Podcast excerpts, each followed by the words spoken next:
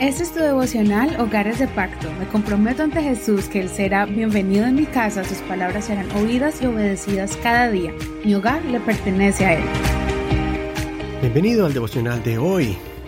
Vamos a seguir estudiando el libro de Génesis y hoy nos corresponde el capítulo 29. El título de esta enseñanza es En la aflicción eleva una alabanza al Señor. Vamos a comenzar y vamos a leer la segunda parte o la última parte de este capítulo Así que no olvides leer el capítulo completamente cuando tengas el tiempo hoy. Génesis 29, vamos a leer desde el verso 21 al 35. Versión Reina Valera actualizada 2015. Entonces Jacob dijo a Labán, Entrégame mi mujer para que conviva con ella, porque mi plazo se ha cumplido. Entonces Labán reunió a todos los hombres de aquel lugar e hizo un banquete. Y sucedió que en la noche tomó a su hija Lea y se la trajo, y él se unió a ella. Labán dio a su sierva Silpa a su hija Lea como sierva. Y al llegar la mañana, he aquí que era Lea. Entonces él dijo a Labán, ¿Por qué me has hecho esto? ¿No he trabajado para ti por Raquel? ¿Por qué pues me has engañado? Y Labán respondió, No se acostumbra en nuestro lugar dar la menor antes que la mayor. Cumple la semana de esta y después se te dará también la otra por el trabajo que harás para mí durante otros siete años. Jacob lo hizo así. Y después de cumplir esa semana, Labán le dio también a su hija Raquel por mujer. Labán dio a su sierva Bilha a su hija Raquel como sierva. Jacob se unió también a Raquel y la amó más que a Lea, y trabajó para Labán otros siete años. Viendo el Señor que Lea era menospreciada, le concedió hijos, pero Raquel era estéril. Lea concibió y dio a luz un hijo, y llamó su nombre Rubén, pues dijo, porque el Señor ha visto mi aflicción, ciertamente ahora me amará mi marido. Concibió otra vez y dio a luz un hijo, y dijo, porque el Señor ha oído que yo era menospreciada, y me ha dado también éste. Y llamó su nombre Simeón. Concibió otra vez y dio a luz un hijo, y dijo, Ahora esta vez mi marido se sentirá ligado a mí, porque le he dado tres hijos. Por eso llamó su nombre Leví. Concibió otra vez y dio a luz un hijo, y dijo, Esta vez alabaré al Señor. Por eso llamó su nombre Judá, y dejó de dar a luz. Hasta aquí la lectura de hoy. En este capítulo vemos a Jacob iniciando su vida como un joven independiente. De forma maravillosa, el Señor lo guió hacia sus parientes y al ver a Raquel quedó asombrado por su belleza. Jacob, como no tenía ninguna clase de propiedades y riquezas, hizo un trato con su tío Labán para casarse con Raquel después de trabajar para él por siete años. Asumo que Labán pensó que durante esos siete años su hija mayor conseguiría con quién casarse. Pero al no ser así, él engañó a Jacob dándole su hija mayor. En la mañana Jacob se dio cuenta que fue engañado. Entonces Labán le convenció para que trabaje otros siete años para él y que con esa condición le daría a su hija menor.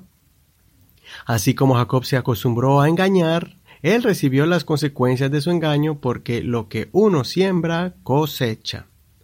Pero hoy quiero que nos enfoquemos en la injusticia que recibió Lea pues Jacob amó más a Raquel que a Lea, y por eso Lea se sentía afligida y adolorida.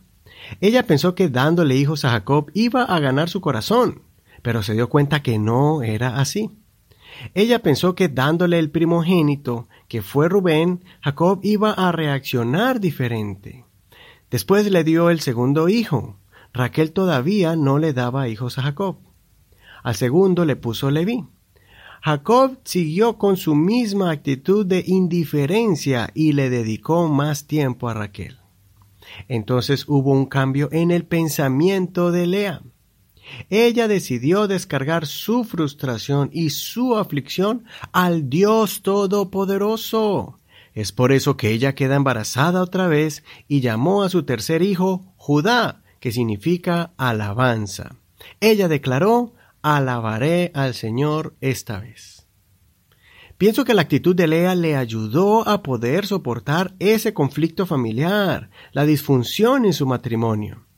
Cuando te encuentres en circunstancias difíciles, descarga todas tus preocupaciones al Señor, Cuando adoras a Dios en medio de la prueba, esa adoración actúa como ungüento al alma herida, como medicina para el espíritu.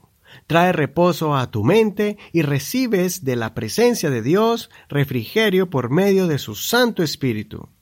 El Señor escucha tu clamor y mira tu necesidad, pero cuando conviertes tu queja en una expresión de adoración, se convierte ante la presencia de Dios como un perfume agradable, y el Señor se agradará de ti. Los hijos de Lea fueron grandes tribus importantes en el pueblo de Israel. La tribu de Rubén fue una de las más grandes numéricamente. La tribu de Leví fue la tribu escogida para ser sacerdotes. La tribu de Judá fue la tribu del rey David, quien fue un instrumento especial en las manos de Dios para restaurar la vida espiritual del pueblo de Israel y fue el rey más influyente en la historia bíblica. Y no solo eso, sino que el Salvador del mundo, el Mesías, nuestro Señor Jesucristo, descendió del linaje de Judá. Así que no te cargues más con cargas pesadas. Déjala a los pies del Señor y más bien levanta un cántico, una alabanza al Señor. Hebreos 13:15 dice, Así que, por medio de él, ofrezcamos siempre a Dios sacrificio de alabanza, es decir, fruto de labios que confiesan su nombre. Escudriñemos. Usa el método llamado visualízalo. Recrea en tu mente cómo se sentía Lea y también el momento en que ella tomó la decisión de comenzar a alabar a Dios.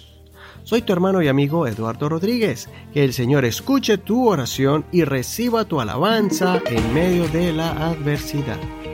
Gracias por compartir este devocional con todas tus amistades y recuerda que estamos en Facebook como Hogares de Pacto Devocional.